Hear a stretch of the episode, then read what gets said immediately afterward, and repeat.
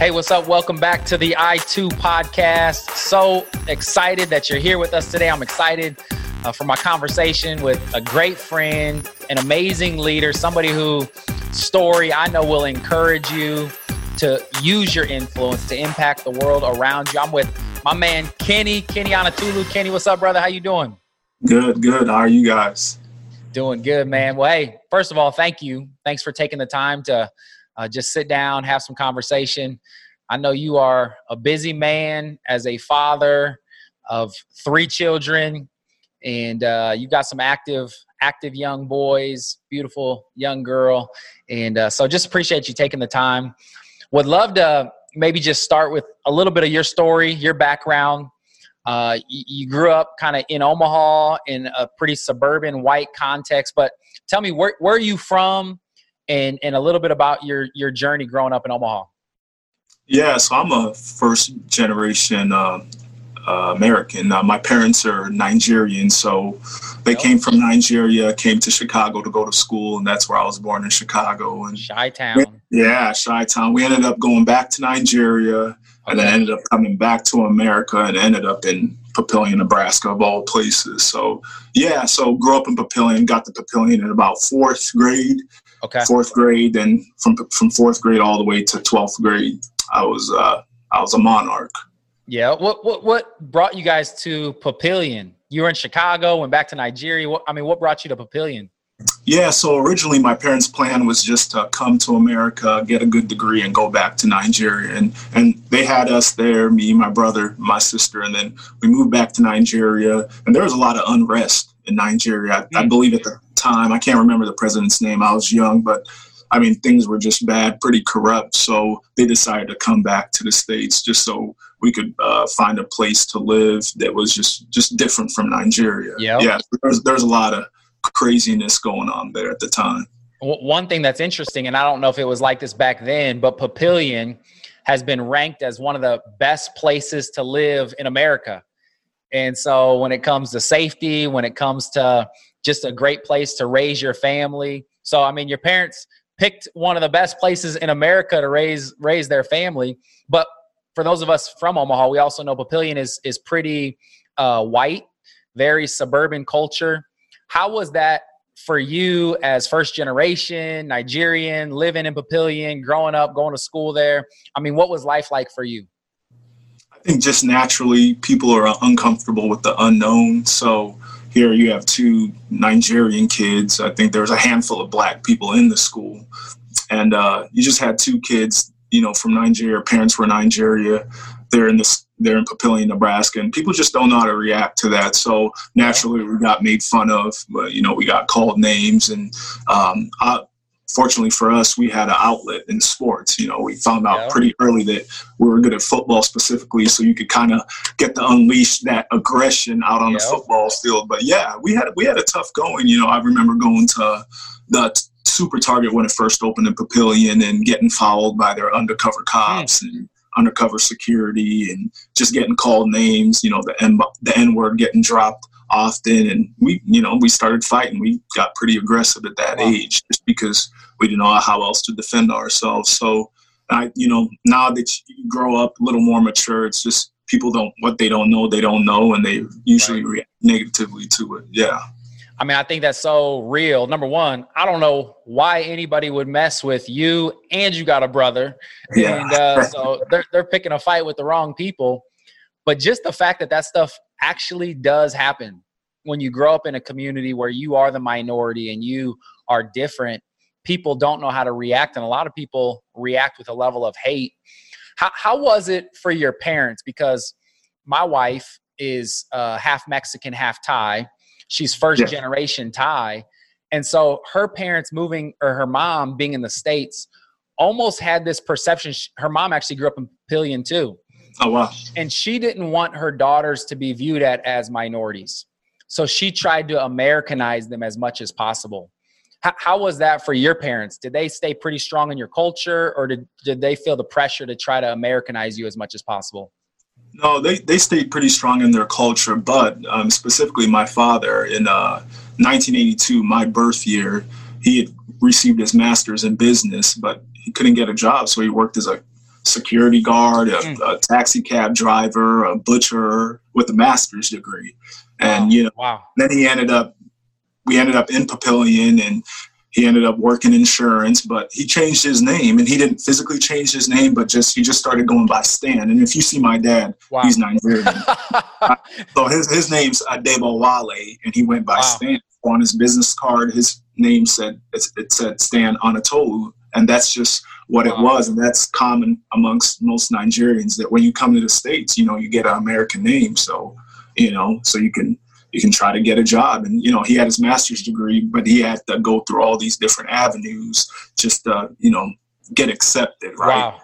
Wow. People are comfortable with what they know. So if you have a guy with the name Adebowale Onatolu on a job interview, is he going to fit into the culture right. of your work environment? So yeah, that was something I remember from a young age. My dad going by Stan, which never made sense to me until right wow. I got older.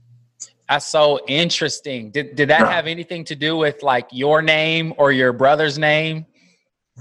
Yeah, so my real name is my first name's Olaiwala and okay. middle name Adebowale Kehinde Onatolu, yes. but I just go by Kenny, and that's something that started in kindergarten because wow. people couldn't say my name, so my parents just kind of took the Kehinde name and started calling it, started calling me Kenny, and wow. everyone called me Kenny since then. So it's this thing, you know, of just trying to fit in and trying to be accepted. Right. Yeah. So interesting. I mean, if you're a part of the majority culture, which like in our city, if you're white, you yep. don't even have to think about changing your name, doing life differently so that you can get accepted. But yeah. man, living on the other side of it, your dad had to go by a different name yeah. just so that he could start getting accepted in the the field of business that he had a degree in. I mean, he was a smart, had a master's degree, but right. because of his name, couldn't get right. certain jobs. That's unbelievable. Yeah, and that's what I try to tell people. It's just it's a different experience. America, I mean, we left Nigeria to come to America, so that says what type of country America is. Obviously, it's a it's a yep. great great nation, but there's still a lot of things that most non-Americans don't realize that other people coming from other countries kind of go through. I mean, my, my right. father, even even though he got his master's, he still went on to get his doctorate's degree you know, mm. in business and business finance, just so he could achieve the highest level you can possibly achieve. So there's no doubt that you you have right. to accept. And I think there there's a little that's a mm. little unjust and unfair because you know you should if we're looking at you know the commonality of everybody, we shouldn't be we shouldn't have to reach a doctorate position level right. to be accepted, right? Yeah. Right. And and that's what a lot of, and that's why Nigerians are, are as far as immigrants are the, I, I think they're number one as far as most educated, educated wow. Im, Im, immigrants coming into America. Wow. just what how how it goes with them. Yeah. So yeah, it's it, if you're a minority, it seems like, and the message has always been, you've got to do a lot more to get ahead. You've got right. to have more education. You, have got to work harder. You've got to work longer because you aren't afforded the same opportunities as somebody who doesn't look like you, who's maybe a part of the more dominant culture, which uh, in the U.S. is white. And so right. your father, I mean, you you talked about that in your own story. You talked about sports. Yeah, and sports is one of those things that can, you know, put you in a position to. Uh, engage in relationships and engage with other people in, in ways that you otherwise wouldn't. What did sports do for you? You started playing football in, in, in uh, high school. You guys were pretty good. Like, talk about what sports did for you just in terms of your journey. Uh, sports was for me, uh, you know, I, I think my father or my mother, they'd rather, you know, have me focus more on books. That's just the, the way the culture is. They didn't care much for sports, but you love to watch sports. I loved watching sports. You watch Michael Jordan, and all the great football players, and you know, by the time I got to high school, I realized I was I was pretty good at sports. And you start getting some letters and mm. start opening them, and like, wow, this is an opportunity to go to college and and, and play yeah. sports. And obviously, you know, I did that, and I think at a young age, naturally you're unaware of some of the gifts that's been bestowed upon you. You just think, oh, I'm just fast because I'm fast. And then you right. get a little older, you start hitting the weight room, and now you start thinking it's how hard you worked. You know, yep. oh, I worked so hard, and you know, I did this, I, I, I, I did this. That's why I received a scholarship. That's why I'm so good. And you know, later on, you learn that well, a lot of people work hard, right? I mean, Right. construction workers working 12 hours a day, but Right. you know, they they don't run a four or five, and you know, they don't bend they don't bend Right. 400, you know, and and stuff Right. like that. Then you start understanding, man, that's a, it's really a blessing. It's a gift. Mm. And what do you do with it? So, you know, working hard is everybody works hard. Most people work hard. That's not anything special. But what what do you do with your gifts? So yeah. yeah, so I was gifted, you know, enough. I was blessed enough with some physical abilities, and I took advantage of them, right? Yeah. You know, and uh, got an opportunity to to go to UNO. Wanted to go to Lincoln, but I was a little skinny back then, so Yeah. I needed to put on some weight, and got an opportunity to play at UNO. You know, started four years, did real well there. Didn't get drafted. That was a disappointment, but Hmm. took um, went on to Canada. Got some calls from Canada. Played there a few years, and then ended up getting coming down back to the states and starting my NFL career. Yeah. How long? Yeah. How long did you spend playing in the NFL? So I, all together, I was in seven years. Okay. Yeah. And I know you were with a variety of different teams. And Yep. Yep. what what ultimately took you out? Was it injury? Was it just you felt like it was a season of transition?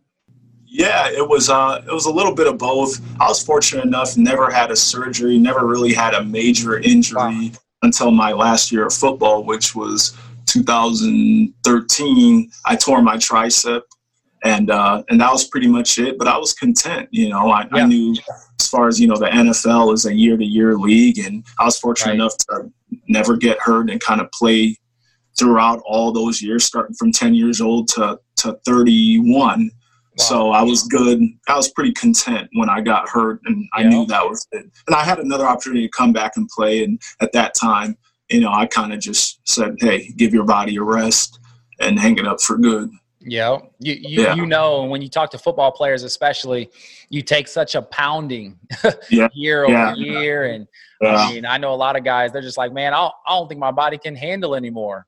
yeah, So it's amazing that you played that long, no Mhm. major surgeries. Man, I had a bunch of major surgeries just in college, and I played Yeah. basketball. yeah. so I was pretty fortunate. yeah, super fortunate. You, you talked about kind of initially in your football career the I mentality, and Yeah. like just thinking, almost just thinking it's about you and what you can and can't do, and and then recognizing, man, this is a gift, and Yeah. this is something that God has given me. Talk to me about your faith journey.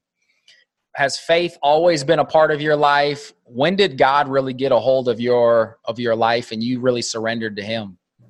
Yeah, so faith has always been part of my journey. I would, I would say growing up, I was kind of a game day Christian. Uh, just you know, when there's a sports event going on, I'm praying. I'm praying hard. Hey, don't let me fumble. and you know, I want to. I want a hundred tackles and Yeah. have a great season and Praying for victory, Lord. Just praying for please give us victory. victory. And that really went on for, I'd say, all the way, really, truly, until my last year when I got hurt. So, you you know, I always went to Bible study. I was always part of the church. You know, I was always aware of, of you know, ministry and always aware, of God. And, you know, but I just, my heart, my idol was football, was sports. So it's what I thought about when I woke up, when I went to bed. How am I going to get better, stronger, faster, more tackles? That's just what it was. It was my idol. So, um, so 23rd, so my mom tragically passes away, right, while, while I'm playing for the Carolina Panthers. And she was our spiritual backbone. She was Wow. always praying. She was a prayer warrior, prayed for hours every Mm. single day. So Wow. she was that type of woman. So she passed away tragically, unexpected in her Mm. 50s. And that's when, and then on top of that, I had my first injury and I'm literally in my bed with a brace from here to here for the next nine months. So what am I going to do? Right. So it's almost like the, probably the two most, the two worst things that could possibly could happen to me ended up almost being the, the thing that kind of Mm. saved me in a sense as far as my spirit my spirituality yeah so my mom passed away and then got hurt and i sat my butt down finally opened the bible and that's when it all started so i just started pouring in read through the whole bible Mm. and you know had an opportunity got healthy had an opportunity to play again hung that up and then started reaching out to people got connected to my mentor raleigh hutton then Yeah. we went through the bible he kind of put some discipline to it Mm. and it just kind of you know once you once once the, the spirit starts doing this thing, it, it's a wow. wrap. So that's what happened with me. So I went from you know I started off in at just going to church, going to Bible studies, wanted more and more and more, and then you start you know seeing what you can do to help other people and mm. some of your friends and, and and things like that. So it was a it was a pretty uh, it was a, a bit of a roller coaster, but it was what was needed for me because I don't know if I would have ever what would have made me you know, what would have made me change if I didn't get hurt? My mom didn't right, pass. Right. I'd have been in that same boat of, you know, I know about God, but you know, here's my my career's first. Right. Yeah. It's so it's so crazy how God does that. Like he takes away the things that we're love that we love the most or that we're holding on to the most. Yeah. And and many times I can speak for my own story. I hear it in your story. Yeah. When we're at our lowest, it's like God mm-hmm. is closest and oh, God yeah. uses those things to really get our attention. And like you said, two of the worst possible things that could have happened to you right. were actually the things that were a catalyst to you yep. probably living the life that you're living today. 100% and going from being a game day christian to what i would call a game changing christian. There you go. I like that. And, and, somebody who's really man living for the lord and and and everything. You talked about the disciplines and the change that started to happen in your life. One of the things that we say a lot is changed people change the world and it starts when jesus changes us. And then he uses us to change the world. And so god got, god gets your attention. He's starting to change you. What what started to change the most in you uh, in terms of just like football stopped becoming more of your idol? You started to focus on other things. What were some of the things that maybe you started to focus on? You talked about investing in other people your friends telling people? Yeah i think the first big change i noticed was was music so i was a big jay-z fan you know rap rap battle i mean i, I loved it you know i hmm. i just i loved that music and uh you know you start you, keep, you start listening to it and i just started getting turned off by it yeah. And I, mm. I didn't know why. I'm like, man, this is this is this is harsh, right? Right. And so I just started listening to gospel music and I started to love it. And mm. that that's when I, I said, oh, okay, so this is what it's about. It's not some big epiphany and, you know, you see some light and all of a sudden you, right. you know, it changes like that. No, it's this gradual change of, man, those words that some of these rappers were using really started to, you know, take a toll on me. And I mm. just, mm.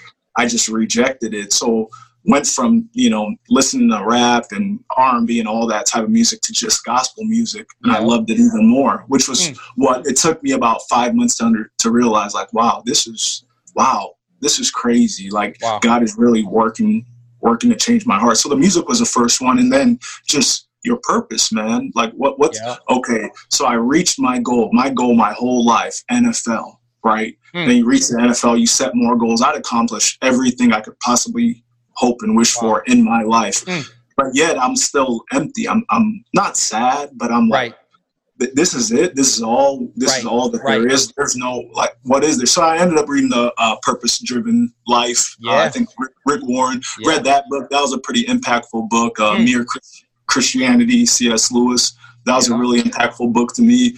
And then really, fear was what kind of resonated with me like fear of i know so many good people mm. so many good mm. people but not not holy people not not people people that don't know god but really good people i start thinking about oh wow. my friend my family and i'm like am i am i the guy i'm not worthy am i supposed to be the one you know sharing the message of the gospel and wow. telling them like whatever you think you want, it's not going to be enough because at the end wow. of the day, and we, we see it in sports and Hollywood all the time. I mean, there's just not a lot of happy people there, and they have right. everything the world has to offer. But yep. people naturally they think, you know, if I had more of this, more of that, and it's not that, man. So right. once I basically, like I say, once I, God gave me the juice, it's like, man.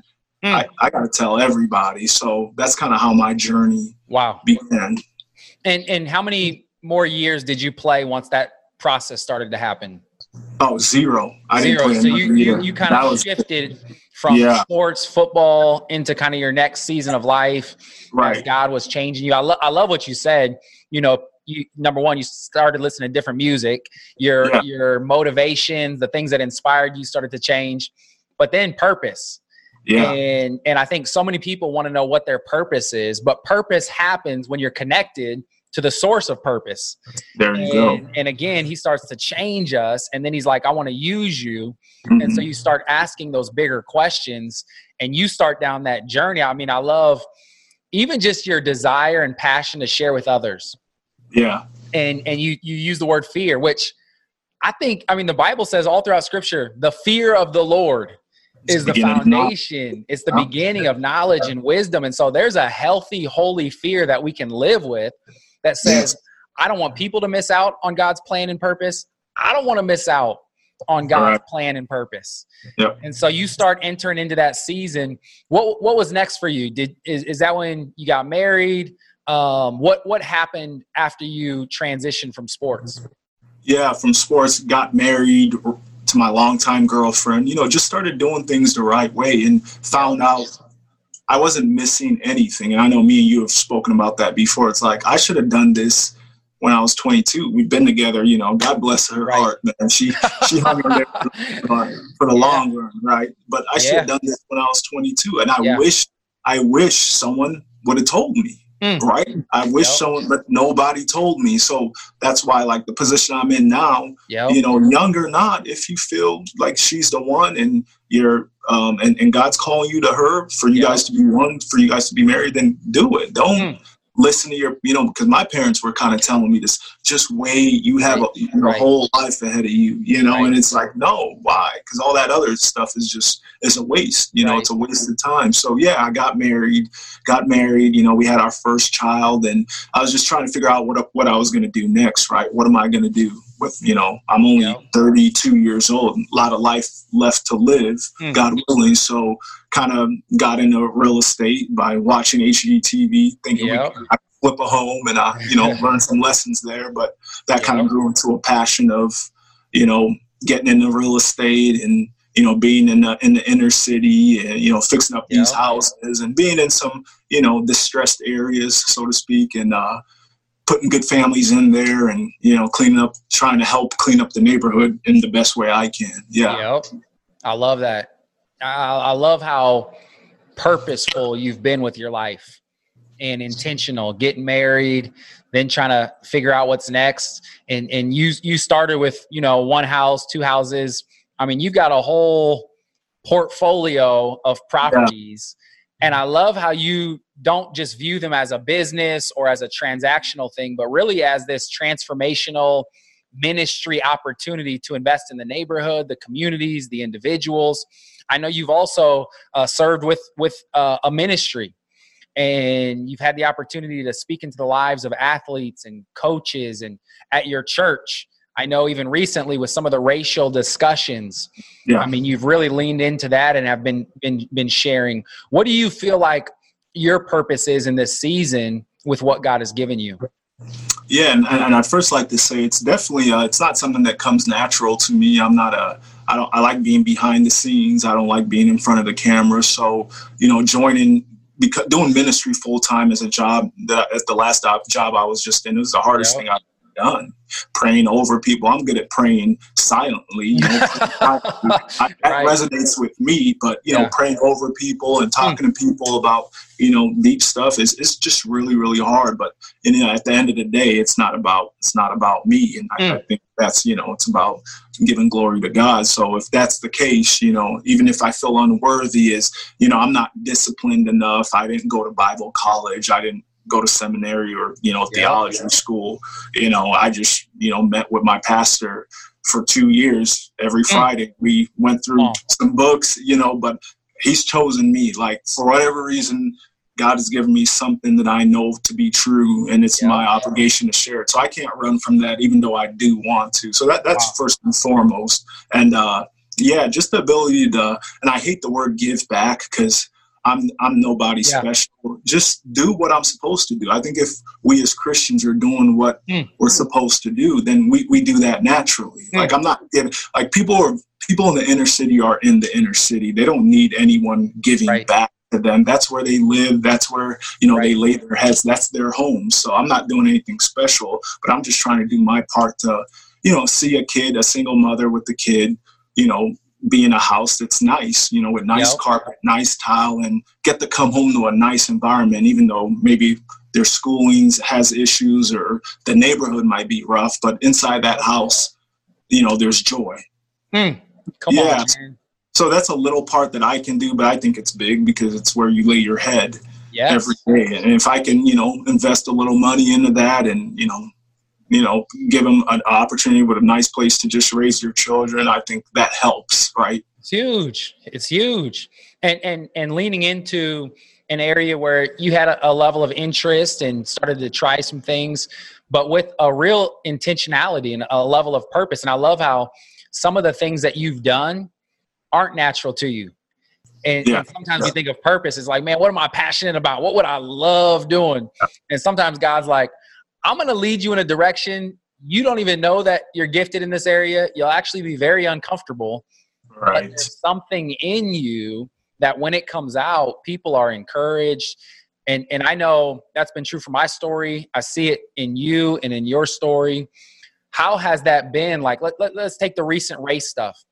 Yeah. I know you've shared at your church and you you've played more of i would say a public role in that mm-hmm. and naturally that's not the direction that you would go how has it been on the backside of it just maybe seeing how god has used your voice and has it ignited something inside of you yeah i think uh, i have a unique perspective just growing up or having being a nigerian kid growing up in Papillion, Nebraska, yep. living in Elkhorn, Nebraska, and just getting experience just different cultures while living in a different culture, right? Yep. So I think, I mean, God is using me. I mean, my story from fourth grade on paints the picture. Like I'm the kid that no one, you know, people weren't really comfortable around because, you know, I wasn't like them. And so right. that's what I to these churches when they ask me to speak. I just kind of tell them my story. And, you know, you have to be intentional. You have to get uncomfortable, hmm. right? Diversity is good until they start understanding that diversity is good, right. is a good thing,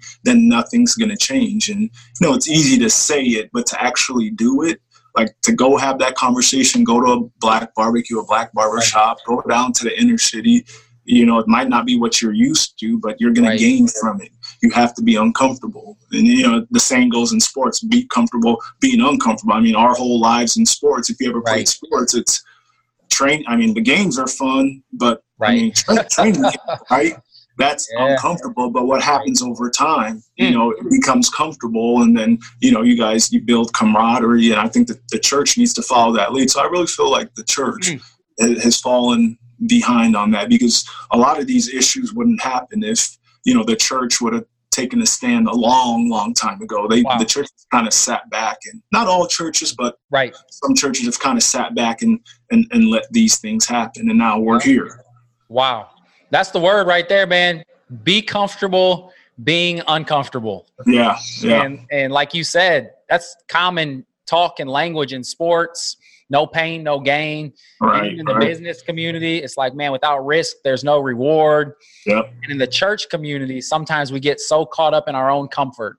Right. And and it's easier to stay isolated and insulated than to really try to extend beyond our, our normal comfort zones and circles. And so I, I do agree, man. Any anybody who's listening, I want to go back to the listener here for a second. As you're listening here in Kenny's story, number one, you have a story and your story is unique to who God has called and created you to be. And God is telling a story and He wants to pull things out of you, but it requires that we get uncomfortable. And I can just speak for my own journey. And for so long, I thought that my calling would actually be comfortable because man it's how i'm gifted it's how i'm wired it's it's natural to me yeah. but what i've what i've learned and and just the tension i live with all the time is that my calling is not comfortable. And I mean, we can look at the life of Jesus. His calling to go to the cross was the most uncomfortable position and place that anybody could ever go. Yeah. And uh, and and Paul talks about just some of the challenges that we'll face. So, Kenny, man, I, I love your story. I love how intentional you are. I love how God is using you. I know that it's it's just the beginning, and there's so much more that God wants to do in and through your life. What would you tell anybody who's listening to encourage them that man god wants to use you to make a difference.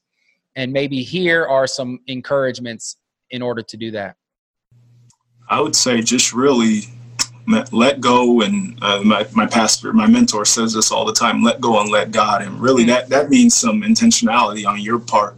Pick up the bible like I, I remember when I was going through my journey, I literally Googled how to get closer to God. Like mm. just pick it up, you know, and he's gonna do the rest if your heart is genuinely seeking his, not for anything, but just for your purpose. So it really it's a it's a simple concept, but it'll be the hardest thing you ever have to do because the world will be telling you, man, you know, do this, you need more money, you need more status, more clout and all those things are empty. You know, I've, I've yeah. been somewhat in that range and it all leads to emptiness. So I would hmm. say really earnestly seek God by praying to Him and just pick up your Bible. You know, hmm. just pick up your Bible and start reading. Read the four Gospels. Just start there, and then start asking questions, and and He will reveal Himself to you. He will. It's it's real, man. It's it's powerful. He he'll re- relieve Himself, and then you know, I feel like God has spoken to me just once, like actually spoken to me just once. I've been praying for it ever since it happened. But mm. when he spoke to me, man, it was like me getting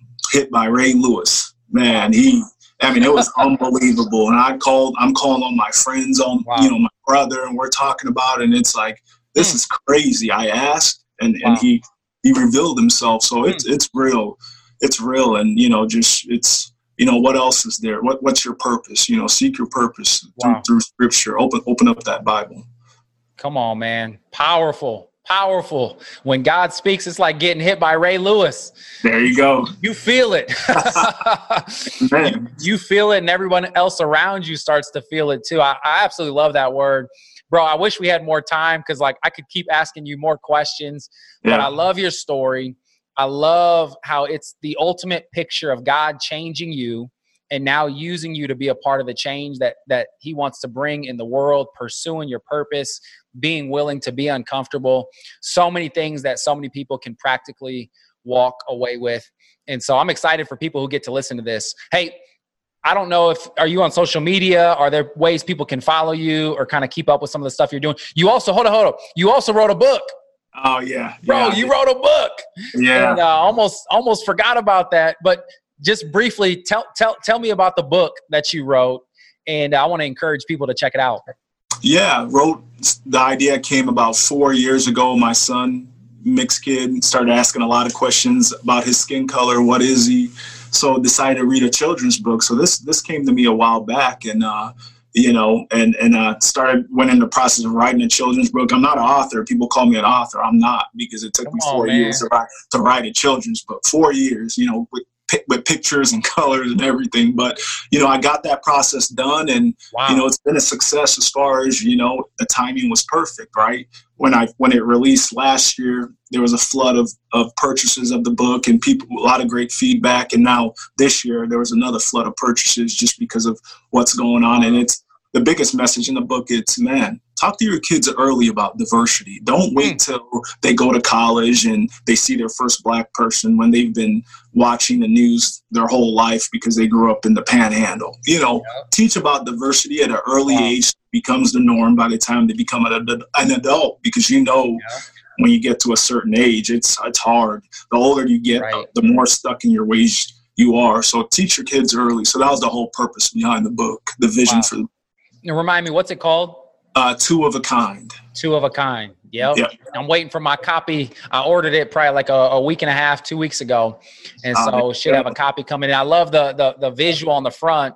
Yeah. Is, is you basically you and your son, black guy, diverse kid, and then uh, is it a friend of yours, white uh, guy? Friend guy. Yep. Yep. And then uh, his son, uh, yep. white white. So just the visual of it, the story behind it.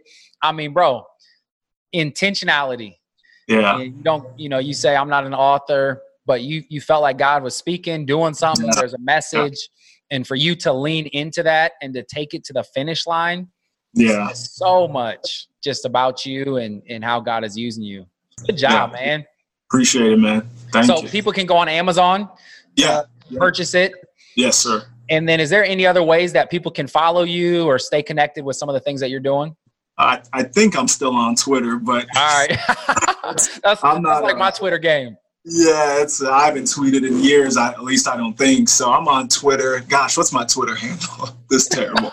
I think it's uh, it's K A Y O 55. That's my Twitter handle. So maybe I'll start. I'll update some pictures and uh and uh start start getting more burst to uh, social media. Yep. Well, hey, I encourage anybody get the book, connect with Kenny, find him on the internet, find him on Twitter to if you if you're looking for somebody to come speak to your school, your church, your family. Um, I just know his, his, message is powerful. If you're a nonprofit, a ministry, and, and you want to really help create diversity and inclusion, man, Kenny's story and, and his communication can be pretty powerful and pretty helpful. So thanks so much for listening. Hey, we, we say it all the time.